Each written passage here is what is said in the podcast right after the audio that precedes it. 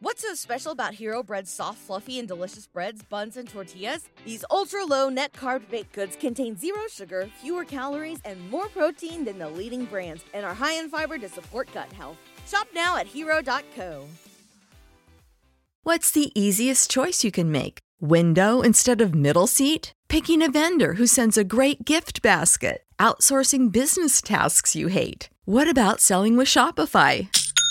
Whether you're selling a little or a lot, Shopify helps you do your thing, however you cha-ching. Shopify is the global commerce platform that helps you sell at every stage of your business. From the launch your online shop stage to the first real life store stage, all the way to the did we just hit a million orders stage. Shopify's there to help you grow. Whether you're selling scented soap or offering outdoor outfits, Shopify helps you sell. Wherever and whatever you're selling, Shopify's got you covered. Sign up for a $1 per month trial period at shopify.com slash try. Go to shopify.com slash try now to grow your business, no matter what stage you're in. Shopify.com slash try. This is a podcast from Minute Media. You're listening to the Eyes on Isles podcast with Matt O'Leary and Mitch Anderson. Hello and welcome to the Eyes on Isles podcast, episode number 239. What is going on? I am Matt O'Leary alongside Mitch Anderson. Mitch, how you doing, buddy? Good. I had a big day from my childhood today. So I was Oh. telling you before we got on, um, I ordered a bunch of Pokemon cards for my kids. They're, they're really, really into it. Um, and so I bought a booster box. It's like a box of those packs, those individual packs, 36 packs. When they saw that, they went absolutely nuts. Because when I was a kid, you'd get like one pack of cards, and that would be your thing for like two years Yes. um, to have a whole box of those. Holy Hannah. And it was wild. 360 cards, not a whole lot much in terms of value, but the value was the kids having a blast. Like they'd open it and the first thing to see was, and they'd like lose their mind because they saw like Growlithe looking cool. So, good times. Yeah, that's awesome. And it's more about like, I don't know, just the experience of going through all the cards and kind of collecting it. Like, sure, like you have the guys like Gary Vee who are like trying to do the, it's all about the flip life. I'm going to sell it now on eBay and stuff like that. They just, Yeah. they're kids. They just want to have fun and open the cards. Exactly. So that's what we did. What about you? What'd you get up to today? Uh, not anything remotely close to that exciting. It was just a very boring Wednesday. Uh, it's been NFL free agency the last few days, so uh, I was telling you this was my good luck today. Uh, I released a video. I was like, okay, recapping the day kind of thing, and like, not even joking. Like three minutes later, the Jets signed somebody. So I was like, ah, well, I got to record this podcast with Mitch now, so I guess I'm doing that video tomorrow morning.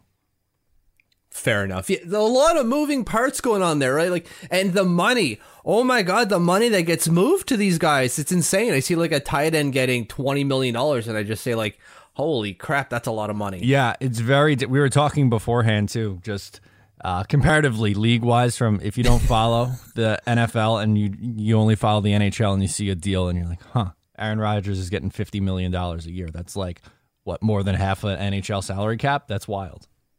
Yeah, exactly. Right. It's what two thirds of it or something like that. That's insane on one guy. Important guy, of course, or important role to be filling.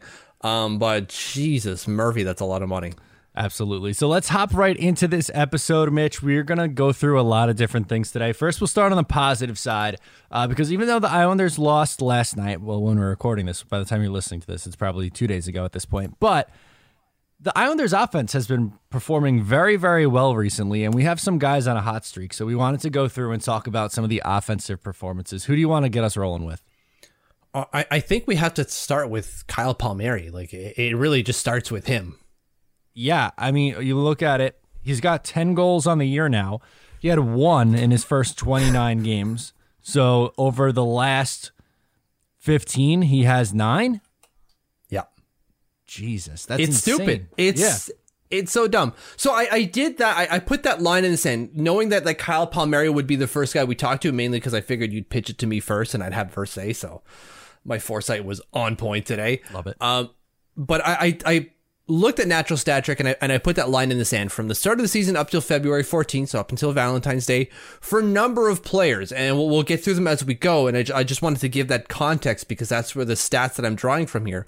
for Kyle Palmieri for through, through those first 29 games. Not only just one goal, but only six assists. So seven points through 29 games is um, not good, right? Seven over 29 is a 0.24 points percentage, puts him on pace for rounding up to 20 Oh, that's rough. right? But then you figure the rest of it. Now you go to the other 15. He's got nine goals and four assists, so 13 points over 15 games. That's much better. That puts you on pace for 71. Now, I don't think he's going to be a 71 point player, but you, you take the hot with maybe not so much of the cold, and you maybe got a 50 point player there. That's worth the $5 million that we're paying him. Absolutely. I'll even go, I'll even say give me 45. Give me like 25 goals, 20 assists. Fine. Take it. Perfect. You have that in your middle six. Obviously, probably don't want that on your top line, which hopefully by the time next year rolls around, that's not a thing, but it's fine. You could live with that. And I think you kind of hit it on the head. It's just the lows were far too low. You can deal with a streaky player. I get it. But when you have, like we said, one goal in 29 games is just an insanely no num- low number. You think the injury played a factor in that or just bad luck? I think so. Who was it that said something about that? And by who, I mean someone on the Islanders. I don't know if it's Josh Bailey or, or, or someone else that essentially someone was. like that. I forget who it was. Was it Bailey? I think so. Talking about specifically Kyle Palmieri's injury, saying like you don't know how long it takes to rehab from something like this, and how uh, you might be okay and you're you're fit to play, but it, it kind of irks you in different ways, right? And we all know that. We we've all been through that. Like I, I slid down the hill just yesterday on my back with my kids multiple times. I was the sled, uh, head first, and my shoulder is killing me. I felt fine after it happens, but my shoulder has been killing me all day, and I'm sure it's going to kill me for like, I don't know, 10, 13, 15 days, just over two weeks is going to still kill me. Um, the, these things tend to fester a little bit longer than we think, and we don't really realize how it materializes. Like, right? Like when he takes a shot, he might feel a little bit of a tweak, and so he might not give it as much the next time out until he stops feeling a little kind of like pull or whatever. Right, exactly. So, uh, obviously, was nursing a little something there because almost inexplicable how snake bitten he was early on this year. But yeah, that's a good that's a good place to start too because they they really needed that all year long. If they got that kind of production from Kyle Palmieri, we're probably in a different conversation right now. Yeah, we're probably not so far out of the playoff picture. Is, is Yeah. the way that I would put it. Right. Like I'm not saying they're first in the metro or anything like that, but they, they are significantly more competitive because they didn't dig themselves as big of a hole earlier on. Yeah, exactly, right? Because eh, he alone, again, won't turn everything around. But the thought was when they signed him to that four year, $20 million deal is that we're getting a 20 to 25 goal scorer coming in to replace the 20 to 25 goal scorer essentially going out in Jordan Eberle. Well, coming in was Kyle Palmieri, and he was not, up until now, a 20 to 25 goal scorer. So that's a lot of goals already lost from a team who didn't score a whole lot to begin with. Yeah. Even with Eberle, right? No, exactly. It, it's um, obviously wasn't great, but now, as we said, turning it around. So positive vibes. We had to start with him, as we said. So, uh, who do we want to get to next on this list? I I guess if we're looking at goals, it's going to have to be Anders Lee. The man just won't stop scoring. Was it eight in four or eight in five? Eight and five. Okay, eight and five. Four. Come on. Still, that's nuts, right? Eight and five is insane. Yeah, and he was a little bit slow for a while, but he was sitting on like 14 goals, now up to 22 in 51 games. And that, I mean, that's not that bad of a pace, Mitch. If you go over a full 82 game season, that's 35 goals. I think everyone would sign up for a 35 goal Anders Lee. Right. So the thing is that he wasn't terrible necessarily, but you're right. He's having one hell of a heater right now. Through the first por- portion of the season, so again, the, the, the line in the sand that I drew on Valentine's Day, he had 12. 12 goals to his name, which is good. Put him on pace for 27 goals over the year. Great. Well, he's done even better than that, right? Like now he's got 10 over uh, 14 games played in that stretch, which is a pace of 59. Obviously, he's not going to score that because we're only pacing out a certain portion of the year. But it, it's wild, like he's doubling his return in terms of goal scoring over this portion of, of the year. What I would like to see is him have more assists. If that, let's say, he's got two fewer goals for one more assist. I'll take maybe like lose two goals, so have him at six, and let's say four. You know, you got 10 points over 14 games. I- would like to see a little bit of an evening out for Anders Lee, but I'll, I'll take it, obviously. Like, we'll take goals at this point. Of course. But you're right. The 22 goals to seven assists is just a bizarre ratio, even for someone like Anders Lee. Yeah. So it hasn't been a complete 360 like Kyle Palmieri has done, but it, it's been one hell of a change. And you're going, all right, well, let, let's see if this continues. Hopefully so with the goal scoring form he's in, because uh, it, it's helping us, you know, bridge the gap between the playoff teams and us. Not that we expect them to actually make that jump into it, but if there was ever a hope, Anders Lee is providing us with one. No, absolutely. And that's uh, obviously a big thing, too, is while, yeah, they might have dug themselves too big of a hole and they're going to be out of it at this point, but if they could just finish the season strong and, you know, be competitive, almost like they were at the end of the 2016 17 season, that'd be nice. I'd sign up for that. Yeah, because like we said a bunch of times, what we're looking for is to see are these pieces actually underperforming or is there a possibility that next year, or, or a possibility that what we saw for the first half of the year was just kind of some weird not playing or playing in a new barn, playing in during COVID and having COVID and being out and in and out and in type of thing. Is that all meshing together and there's still an actual good team under there? So far, we're seeing that it is. There, there is a good team under there, um, which is exactly what we were hoping to see going forward. Yeah, no, with without a doubt. So, um, hopefully, uh, obviously, that continues for Anders Lee and the rest of the team. Um, someone that I'd like to bring up, and not necessarily that they're scoring a bunch of goals, but just well, they, they are scoring a little bit more. But Josh Bailey's point production has skyrocketed, and we were hard on him, and I think deservedly so. But we have to show him some love now too, as he's turned it around.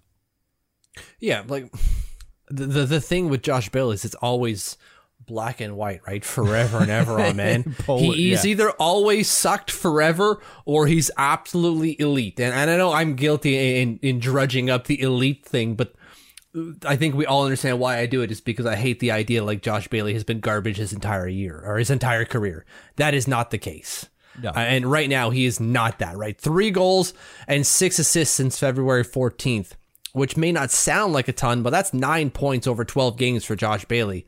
Um, nine over 12, I would imagine if you did the, did the math in your head, sounds good. That's a 62 point player right there. Yeah.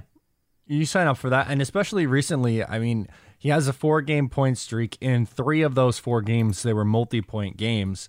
He's been really, really good recently. And again, like we were hard on him earlier in the year because he looked completely lost. But right now, he is looking like the player the Islanders were hoping they were going to get all year long from Josh Bailey. So, got to give him the hype. Yeah, he's a middle six player in this roster, and he's producing like a middle six player. Yeah, he's got issues. Uh, they all do, right? Like sometimes you're going, why didn't you make that one play?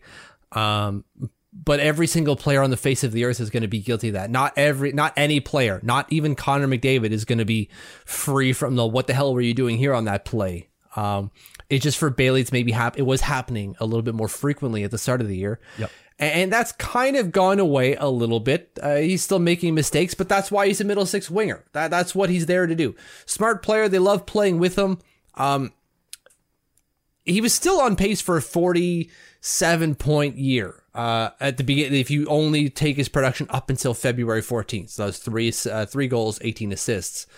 Um, but we're seeing now is that he's having more of a direct impact on the game instead of just kind of like being a passenger and that's what we wanted to see from from him. Not to say that he needs to dominate a game, but he needs to show up and help push the Isles forward, and he's helping them do that. Yeah, that's definitely that's definitely for sure. Um, and I I don't know. I just hope he continues to push that play forward.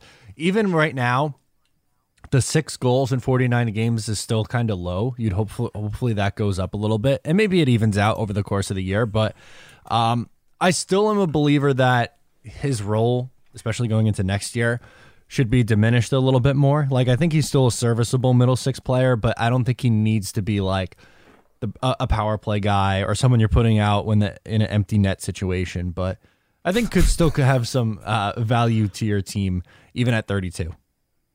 Yeah, he should be a third line player. And at 32 with the guy with with the way his career is going, yeah, of course. He should be on the third line playing third line minutes, helping them in, in, in, on the PK and maybe a power play shift here or there if they need a different pardon me, different look. Uh, but not full time like you're definitely the guy going over. And, and, 6 on 5. What are we doing here? 6 on 5. It, it like you can't it, it cannot happen. No definitely not. Um, who else do you want to get into here?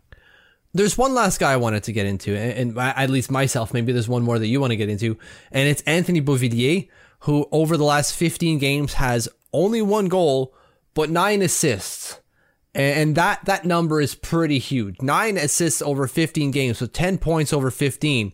We're seeing the Beauvillier we've seen before, right? So 10 over 15 is is a third or two thirds, right? So 0.66 times 82.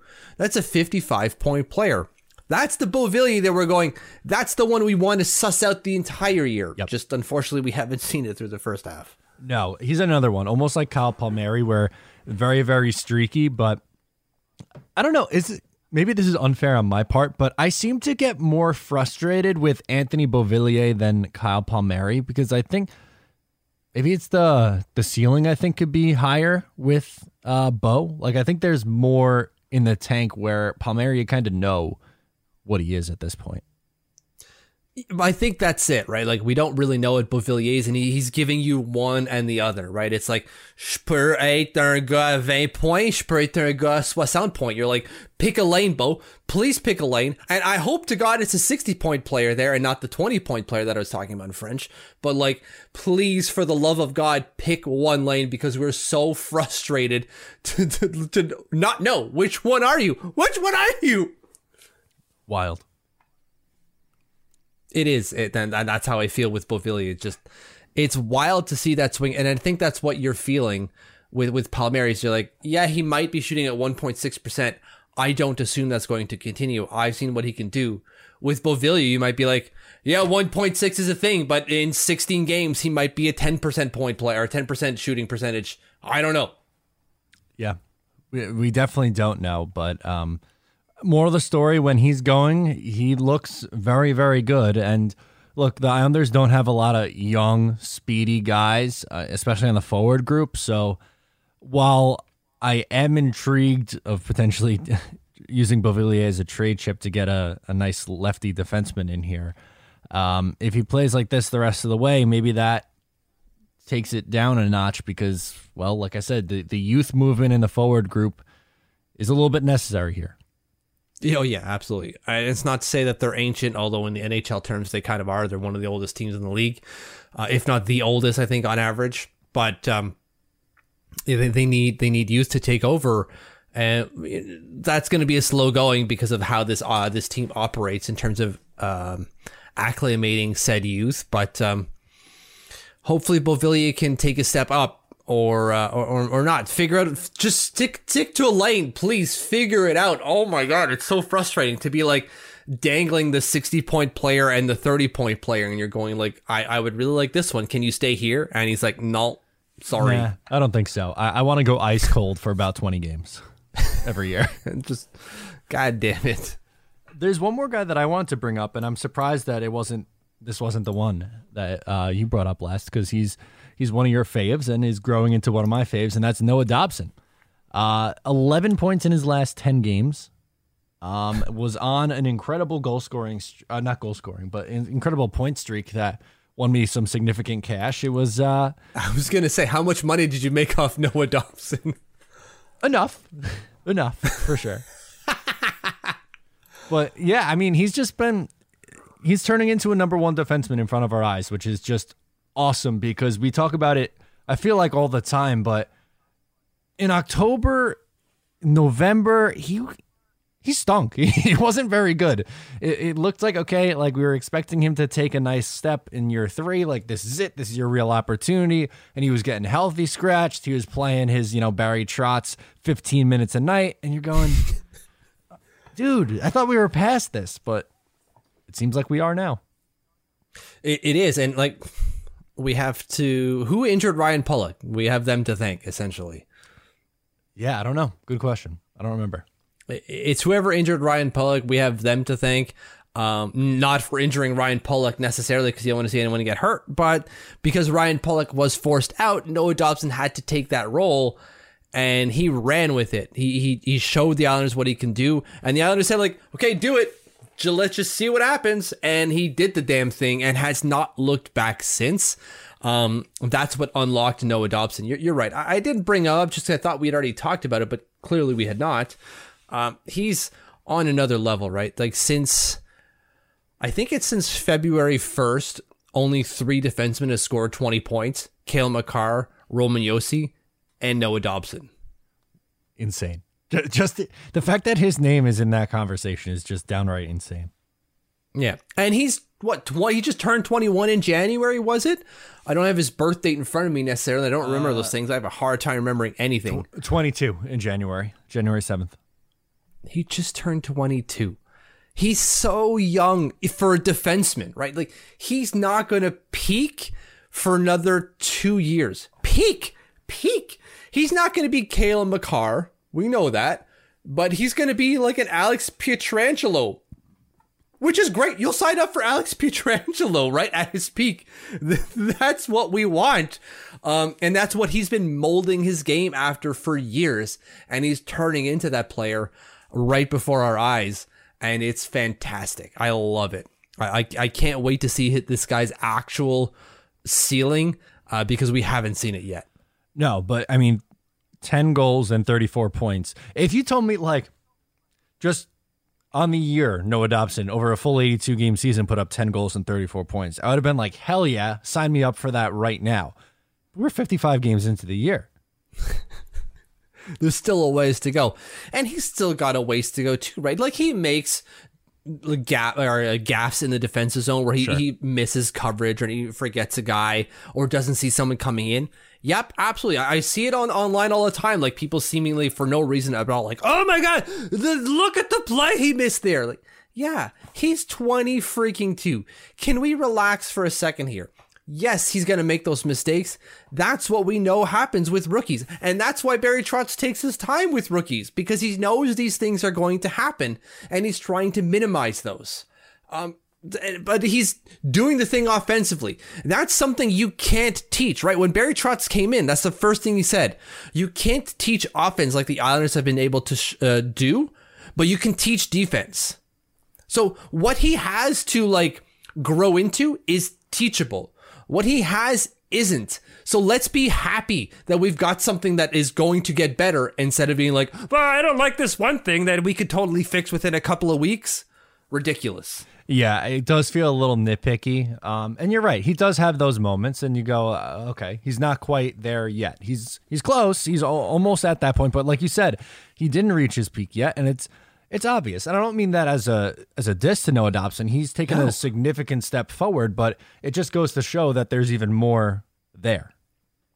Yeah, and, and to be fair, you don't want him to be um, Cale Makar just yet because this is a contract year. If he's putting up Vezina numbers this year, there ain't no way we're signing him to a bridge deal.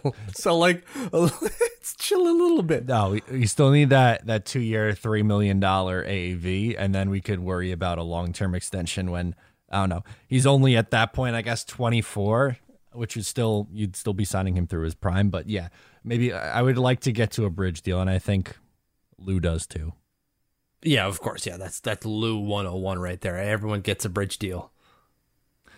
Anyway, so that's the last guy that I wanted to bring up. Was there anything else, or you think we hit it all? I think we hit it all. It's been an, a complete turnaround for the Islanders. I haven't looked at their record necessarily because it doesn't really matter too much. Yeah. I don't want to get too hyped up in terms of like, oh, they're doing the thing. If they do it, fan freaking tastic. But for now, I'm just gonna focus on like like you are these individual guys and how their their, their season is trending in, in a better direction.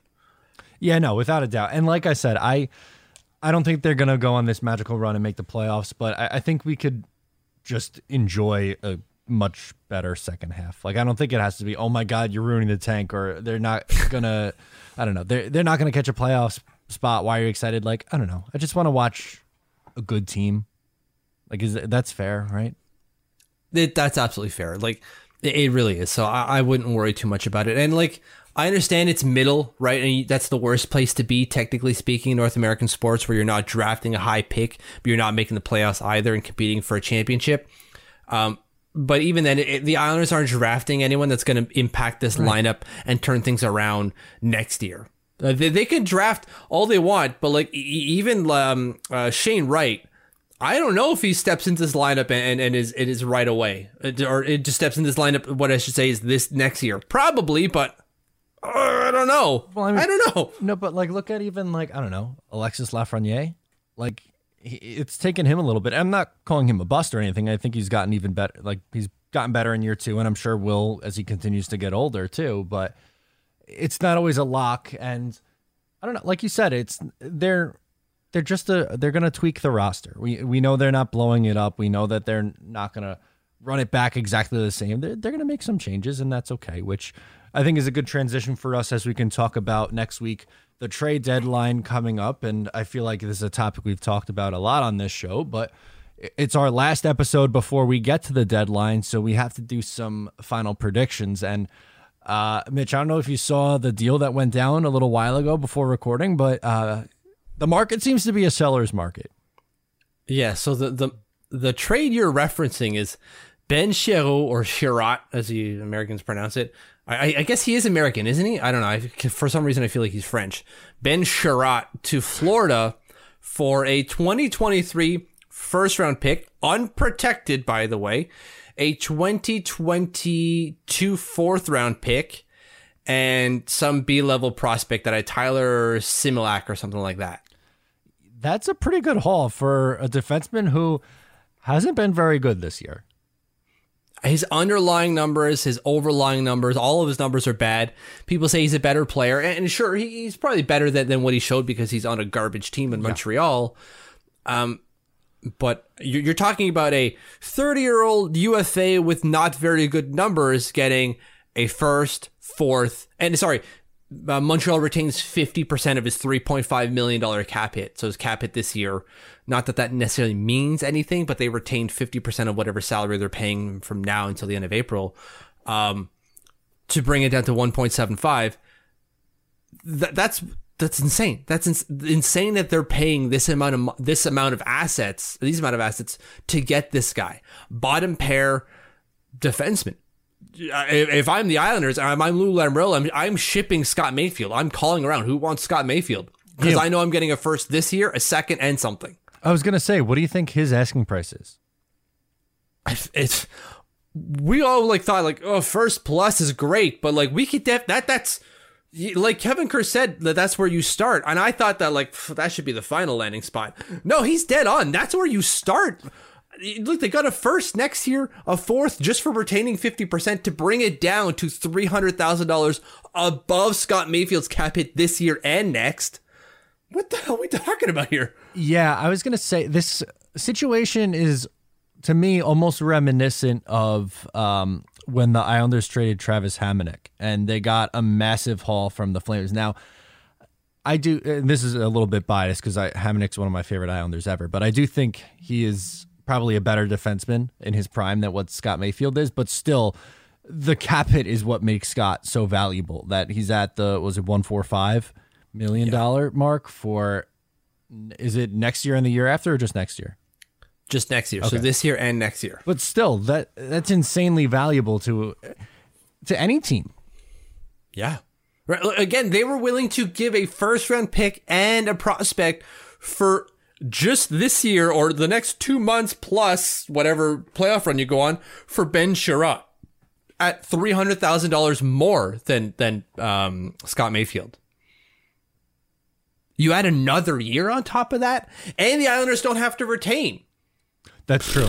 They don't have to retain anything, and on top of that, sometimes there's cliches around the NHL and in all sports, but specifically with the NHL NHL GMs love players like Scott Mayfield. Big, physical. Like that's exactly the kind of defenseman they want to bring into their team to add for a playoff run. Yeah, they want a guy who's not going to be afraid to cross check Nikita Kucherov's rib until next Tuesday. Unfortunately, to Nikita Kucherov's rib, but like that's what Scott Mayfield does. and GMs effing love it. Yeah, big physical penalty killer. Play him 20 minutes a night, not have to worry for the most part. He's not going to give you a ton of offense, 16 points in 57 games, which is fine, but big physical, not afraid. Playoff experience now at this point over the last few years, it checks all the boxes. It checks all the boxes. You can get, I, I said a first, a second, and Topi Niemela from Toronto for him. And some people are like, uh, you might want to look for more. Deal. Okay. I I had a lot of like, yeah, that's fair, which is great for me. Topi Niemela is like third, I think, in terms of production in the Liiga. And he's a defenseman, left shot defenseman, six feet tall, 170 pounds, 19 years old. Um, plays for uh, the uh, Aatu Raty's former team in the Karpat. Um, really great. When I whenever I speak to the Finnish coach, uh, he's like, I love Topi Niemela. Love him. He's fantastic. Um, bring him in. And then you got these two other picks to deal with that you can then send to somewhere else. You don't need to keep the picks. You're you're bringing them in for asset control to bring not asset control, assets to to get something else in. This is Of course. perfect. What are we talking about here? Right, because even li- like let's say you have two first round picks, and let's use Toronto as the example. They are more than likely picking what anywhere from twenty to thirty two, somewhere in that range, more than likely. Yeah. So you don't have to draft use your pick and Toronto's pick in the draft. You could use one of them and trade the other. That might make the most sense because I think you do have to, you know, add to the prospect pool, which is fine. You use a first round pick for that. But then you could also trade for a really damn good player like I mean someone we've brought up a million times, but like Jakob Chychrun. Yeah. Right. You give Arizona a first round pick plus plus plus, they're they're more willing to move it. And now you're more willing to move that first round pick. Cause yeah, while you, you you don't really care that much about the prospect pool, you can't stop caring about it entirely. You, you, got to bring in some quality. It's great that you got Aatu Raty in the second round. You're not going to find too many of those going forward. So yeah, absolutely. You keep one of those, but you move the other one. So as we approach a trade deadline, I don't think they're actually going to move Scott Mayfield because they like him that much. But if I'm Lou Lamoriello, Jesus Christ, when I see a first plus plus for Ben Chiarot, I'm I'm calling GMs. I'm like, what are you going to give me for Scott Mayfield? How much are you going to give me for Scott Mayfield? Yeah, I don't know. I, I there might be some. There might really be something to to it. Um, in the next few days. It's crazy to say few days, but it, it's going to come soon. And Mayfield makes a ton of sense. Um, is there anyone else outside of Scott Mayfield that uh, you think could be on the move? Oh, definitely Cal Clutterbuck, without a doubt. Yeah, when you look at it, and especially since Dion has brought back Austin Czarnik, like it seems to that seems to make all the sense in the world, right? Um, but yeah, Clutter, uh, he's another one that uh, NHL GMs would love to add to their team. He has 14 points, which isn't amazing, but he plays bottom six minutes. He can kill penalties, physical playoff experience. He's another one who checks all the boxes. Yeah, exactly. Like he does everything, grinds. Like he's the lowest grit of sandpaper possible. There isn't a grittier player out there. Just perfect for any GM looking for a playoff push that needs something to give them an extra edge. You know, gets in people's faces can be kind of ratty and, and ratty without having to run in the penalty box constantly. He, it's surprising how infrequent he's in the penalty box based on the play, the way he plays that's exactly what GMs want. You're not going to get a ton for him because you're going to have to retain some money, right? Like he's on 3.5, just like Ben Chiarot. I love saying that. Um, so they might have to hold 50%, but like, all right, cool. We'll hold 50%. That's a fourth round pick, apparently. We're going to get a, a minimum of fourth round pick just for retaining 50% of, of Cal Clutterbuck. Awesome. Right. Great. Now, fourth plus for Cal Clutterbuck, it seems. Yeah, maybe that turns into like a second. Maybe. Yeah, you're gonna get second round pick for Cal Clutterbuck. You you have to do it. Right. No, of course. And, and like you said, like obviously retain, salary retention plays a factor here, but the Islanders have so much cap space right now that it doesn't matter. They could eat the whole thing practically if they wanted to. Yeah, it matters nothing, and it doesn't matter for next year. He's a UFA, so and uh, he's moving anyway. So who cares? It changes nothing. Move him for a second round pick. Are you kidding me? If he moves for a second round pick, if someone says can you take a 50% of Cal Clutterbuck's contract and I'll give you a second round pick for him? I'm saying yes, and I'm sending the deal. I'll walk it over to the NHL head office. Oh, no. From Long Island. Yeah, agree. And I love Cal Clutterbuck. Yep.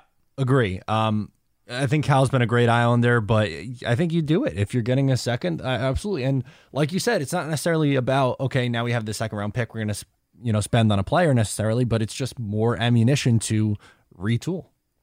Yeah, and who says you don't re-sign Cal Clutterbuck next year for like a million and a half dollars? That's a fine deal for Cal Clutterbuck at his age. You give him a one-year, one point five million dollar deal, maybe two or three because everyone else on the fourth line got a long-term deal. Um, yeah, what he absolutely not has to move, but that's someone that you're you're probably definitely putting that out there, and I would imagine Colorado brings him in. That's the team that that's probably going to do it. Yeah, that seems. It just seems to make so much sense. I agree. Clutter to, and who knows? Maybe he goes on a run and wins the Stanley Cup and then comes right back to Long Island. But if we get back our second round pick, so imagine that we send, uh, what's his name, Devon Toews over for a second round pick, basically. It's not so bad anymore. Well, I guess that's not kind of bad. Actually. Well, no. Well, we would they- get no because we don't. we would get three second round picks for uh, for essentially. No, that's not the way. I'm doing the math wrong in my head because I'm getting excited. Yeah, that's okay.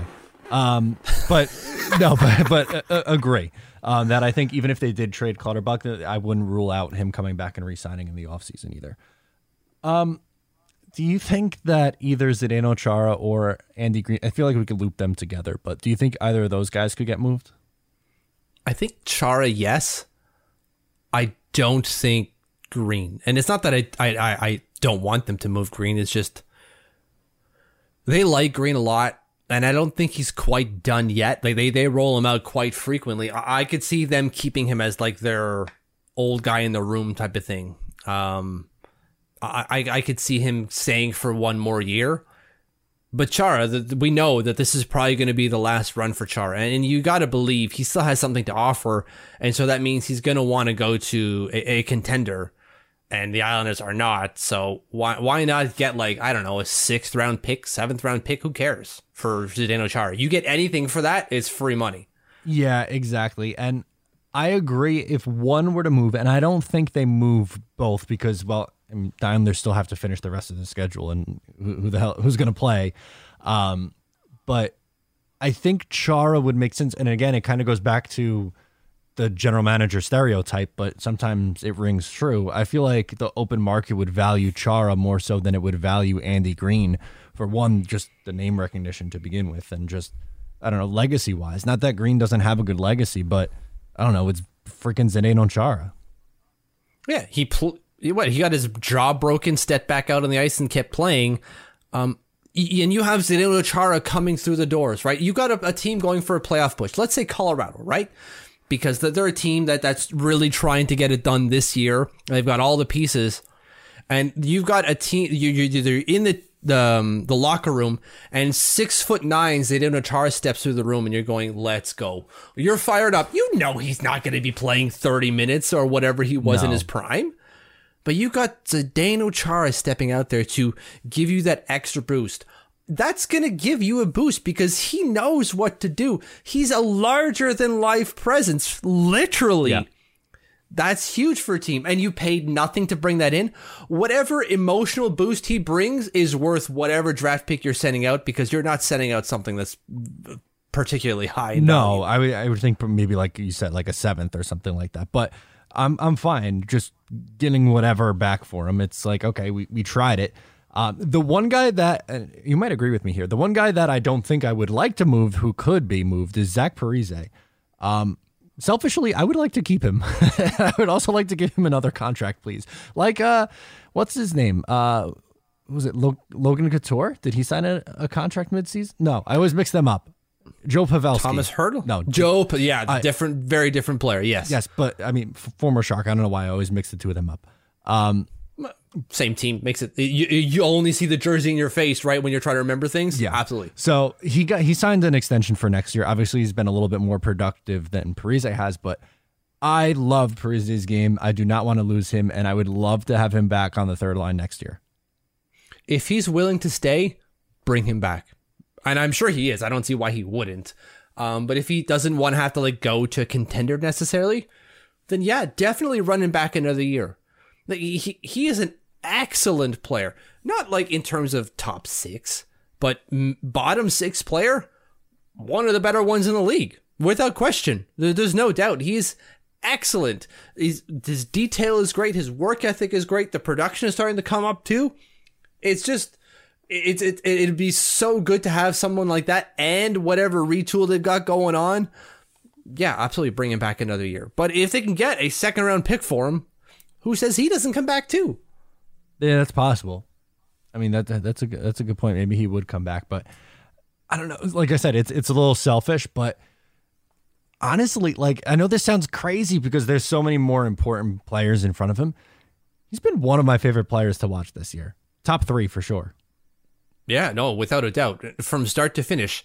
And I know some people will say like, "Well, the production wasn't there at the start." Yeah, absolutely, but the way he played, the production should have been there. And then you look at the numbers, it should have. The fact that it wasn't, you're like, "Wow, he's clearly unlucky because he's doing enough to produce enough. It's just not going in for him." But like, he has been fantastic from the the second the puck has dropped on the year. And even with his unlucky streak at the start of the year, he's still going to give you 35 points probably. Dude, Who doesn't want that for league minimum? League minimum. Leo Komarov couldn't do that over three years if you gave him an opportunity. right? So like, it's just you you got you got to do it. I'm just laughing because I know what you're trying to do there. Where they're both different players, but like Leo was signed to like slap people on the bench, basically. I, I know, and it was very expensive. But he was the last third line left wing. I know they're very different players, but I'm going to draw that comparison because it makes me feel good, and Parise is better.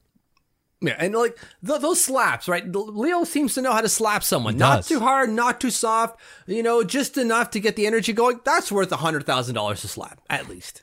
it has to be easy. Because the way I do it is just it's all like it's all right in there, just right like that. Like I'm not holding anything back. That's worth maybe ten grand to an NHL team because I'm gonna hurt someone. Yeah, you might accidentally injure someone, which will be detrimental, and then you'll be on the taxi squad.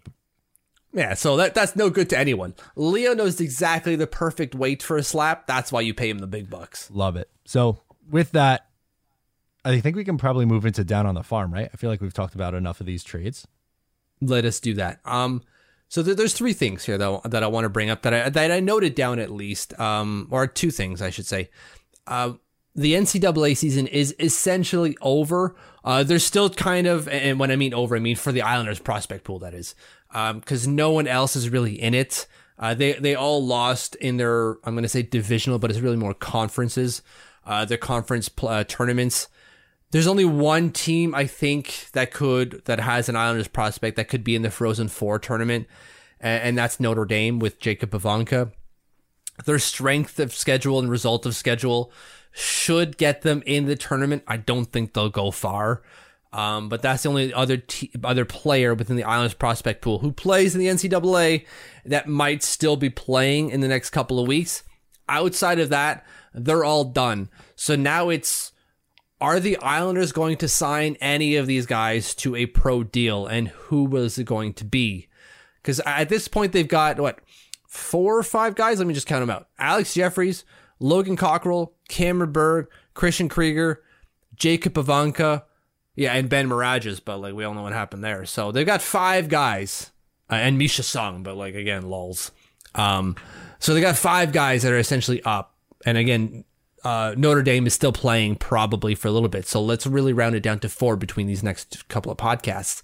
Which one out of Jefferies, Berg, Krygier, and uh, Cockerill are they going to sign right away? I, I could think of one. Yeah, the the last one would make the most sense now. He, he wears a captain. He's a captain for BU. So right there and then, you know the Islanders are signing it. Yeah, eh, that's good. You talked about your slaps being worth ten grand. A captain, that's got to be worth probably at least five hundred thou, right?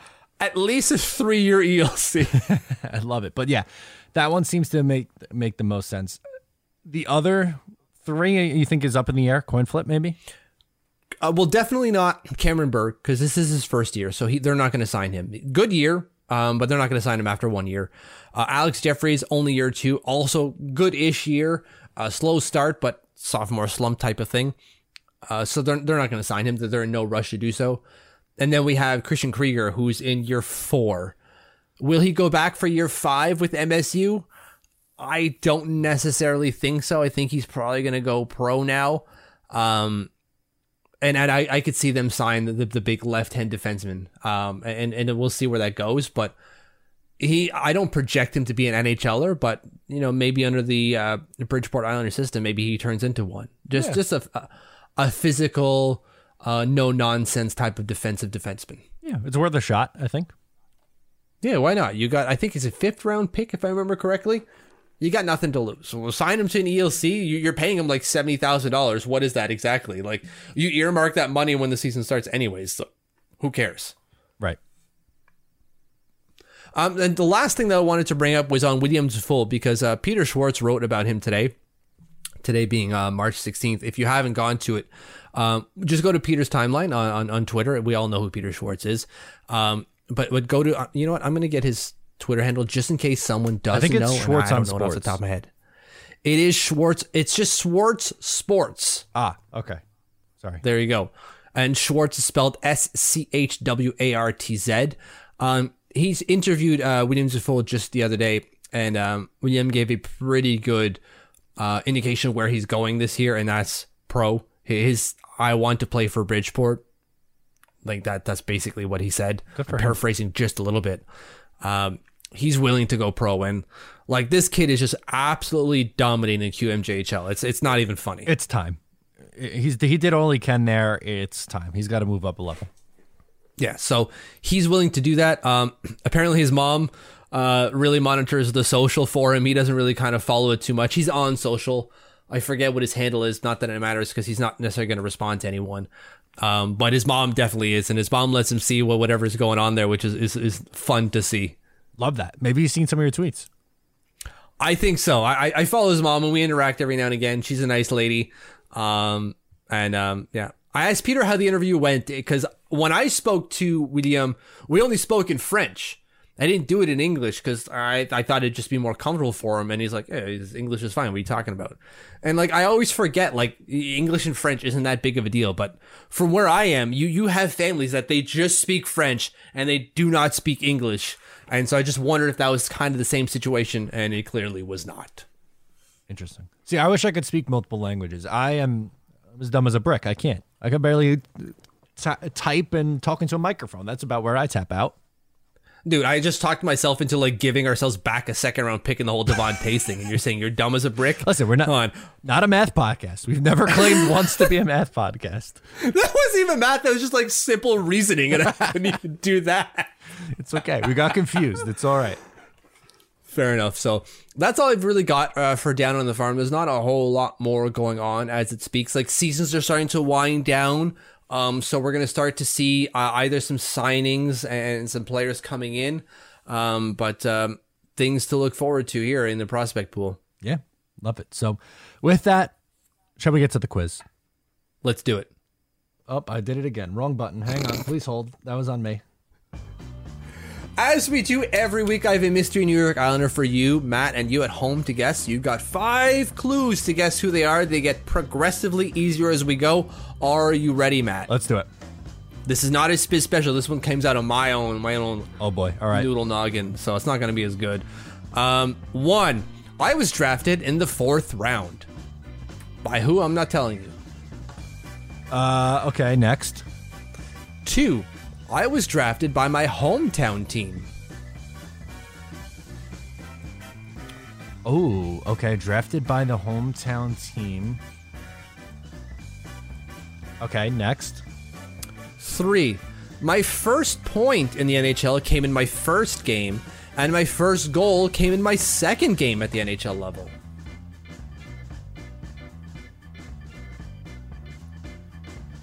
Home. This should be obvious, but I'm. It's not coming to me. All right. Next. Four, I scored and I got into a fight in my first game with the Islanders. Oh, JG Pageau. Yes, There sir. There you go. Five was I, meaning me, go to great and unjustifiable lengths in order to pronounce his full name in French Jean Gabriel Pageau. Oh, I love it. I love it. Anytime we can get you to say a French Canadian name, I will go for it. Or even like Ben Chiarot. You wanted to say it French, and then you the way you emphasized it in American, it was just excellent. Ben Chiarot Chariot. I don't even know if he's if he's French. I don't think he is actually. Now that I think about it, isn't he from like um, Maine? I think he's from Maine because Thomas is is from Maine and, and loves Ben Chiarot. Hamilton, not even. He's not. I think he went to maybe like the University of of Maine or something like that, and that, that that's why Thomas likes him so much. Interesting. Um, but yeah, so that's Ben Chiarot, and that's the one now is Jean Gabriel Pageau. There we go. Love it. Let's get into the social segment. We'll see what's going around on Isles Twitter this week. Mitch, what do you got for us? My first one comes from Isles on MSG Plus. I think we all know who they are. Uh, and it's a video of a good guy, hashtag Isles fan, and he's rocking the Johnny Boychuk wave jersey. He catches a puck and just like walks like uh, five to 10 seats over to give the puck to a kid. Like it's not just the kid was directly next to him. He like found a kid. Here you go. Classy AF right there. Love it. That is uh that's good stuff. Glad he got recognized on TV too. Uh because that's that just made that kid's life. He's going to remember that forever. Yeah. Johnny Boychuk even saw it, who uh, replied to the MSG with a hug, wink, and whatever hands emoji. I don't know what that is. A bunch of emojis did Johnny Boychuk reply to that. Love it. Good. For, love getting Johnny B back in the mix. Uh, I know he Yeah. wasn't only an Islander, but he is very much an honorary Long Island Islander. Absolutely. Lo- love Johnny B. Love him. Uh, my next one comes from Brian Costello, and he actually covers the New York Jets, but it'll all loop together in a second. He says, Jets are bringing back offensive lineman Dan Feeney on a one year deal, according to a source. So that means come next year, he could be at UBS Arena just smashing the beers on his head. What do we think? Love it. I love it. As long as he keeps the mullet. Like, It's, it's a part of the whole look. The mustache, the mullet, and the beer, you know, smashing a Coors Light over his head. Love it. It's his whole gimmick. I mean, he's not. I don't really want him starting any games, but I want him to be at UBS smashing beers on his head all the time. Yeah. Locker room guy, right? He's, a guy that, that, you know, glue guy type of thing. Just keeps the guys together. Nice He- and breezy. Huge glue guy. So love it. Uh, my next one here comes from at TJK underscore 9000 who says Josh Bale E versus the haters. I don't know if you saw this, but it's a gif of a guy trying to jump over a bale of hay rolling down a hill. And that guy absolutely gets like tossed head over feet. Like, I think he does two flips when he gets hit by this bale of hay. It's hilarious. Mainly because I'm, I'm a Bailey supporter and thinking of this happening to some Bailey haters. Obviously, this guy is not injured. Um, makes me laugh. It it, it does. Uh, it, it was funny. It was a good tweet. I did see it, uh, and it did get a chuckle out of me. And I, I like I like sticking it to the haters, um, just because it's fun. It is, and like they always come back. Like he has one bad shift. Ah, Josh Bailey was bad his entire career, and you're going like, he had a bad shift. Yes, he's bad this year. That does not mean the four to five previous years were bad. That's not how this works. That's not how time works. Unbelievable that we're still having these debates where we're forever. Yeah. If his jersey gets not even jersey, but like if he even gets into the Islanders Hall of Fame, every time we go to the UBS, I guarantee you there's going to be someone going like, ah, "Stupid number 12." Yes. every time, Scoffing at it as they walk past. without question. It's just never going to stop. My last one comes from uh, Chris Bada. Um, and he does a really cool podcast uh, where he interviews a lot of people in the industry. And he was speaking with Brendan Burke. And it's a clip of Brendan uh, talking about when he was hired for the Islanders job. And it's just, I- I'm going to summarize it, but I, I definitely recommend you going on and, and checking it out. But essentially, he went to a Met Yankee game with Jon Ledecky. That was like his final, I guess, stage. Uh, so where he, so he watched the game with him and they had a conversation. He's like, it went really well. I thought I'd hear from him the next day. And then a couple days go by and, and he's starting to get a little bit nervous. And then he gets the call. And instead of calling his wife, he gets in the car and drives to her job. And she's a, a nurse. Um, and just, you know, goes in and she's like, What the hell are you doing here? And then he just smiles and she knew what happened. So I thought it was just a really cool story. And uh, it's a cool podcast too. So definitely worthwhile to check out.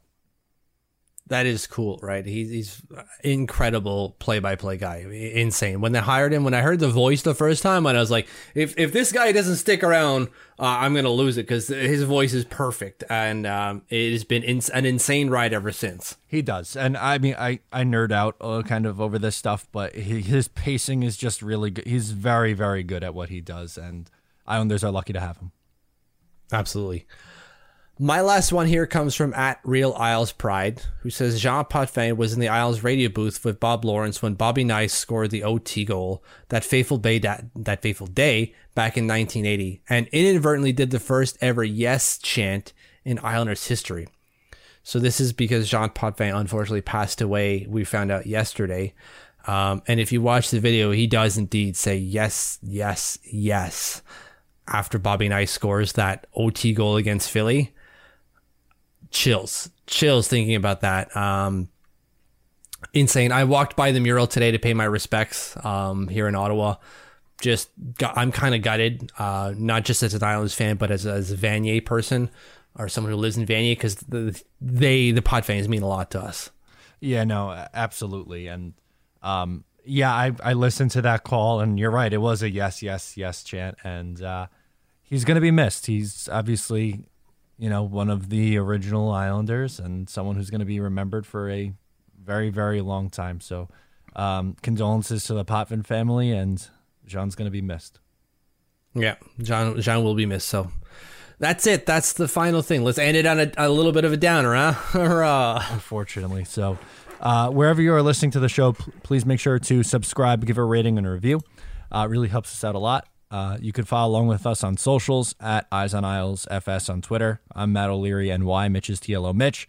Facebook, facebook.com slash Eyes on Isles. Uh, you could download the FanSided app, get us there. EyesOnIsles.com for the, all the articles. And last but not least, the Patreon.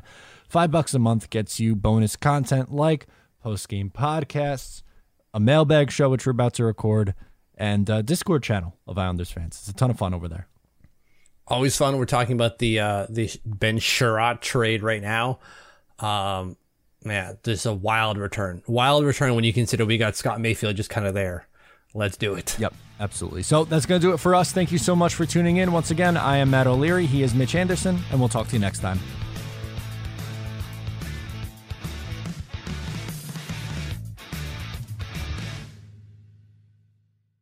At Parker, our purpose is simple we want to make the world a better place by working more efficiently, by using more sustainable practices, by developing better technologies. We keep moving forward. With each new idea, innovation, and partnership, we're one step closer to fulfilling our purpose every single day. To find out more, visit parker.com/purpose. Parker, engineering your success.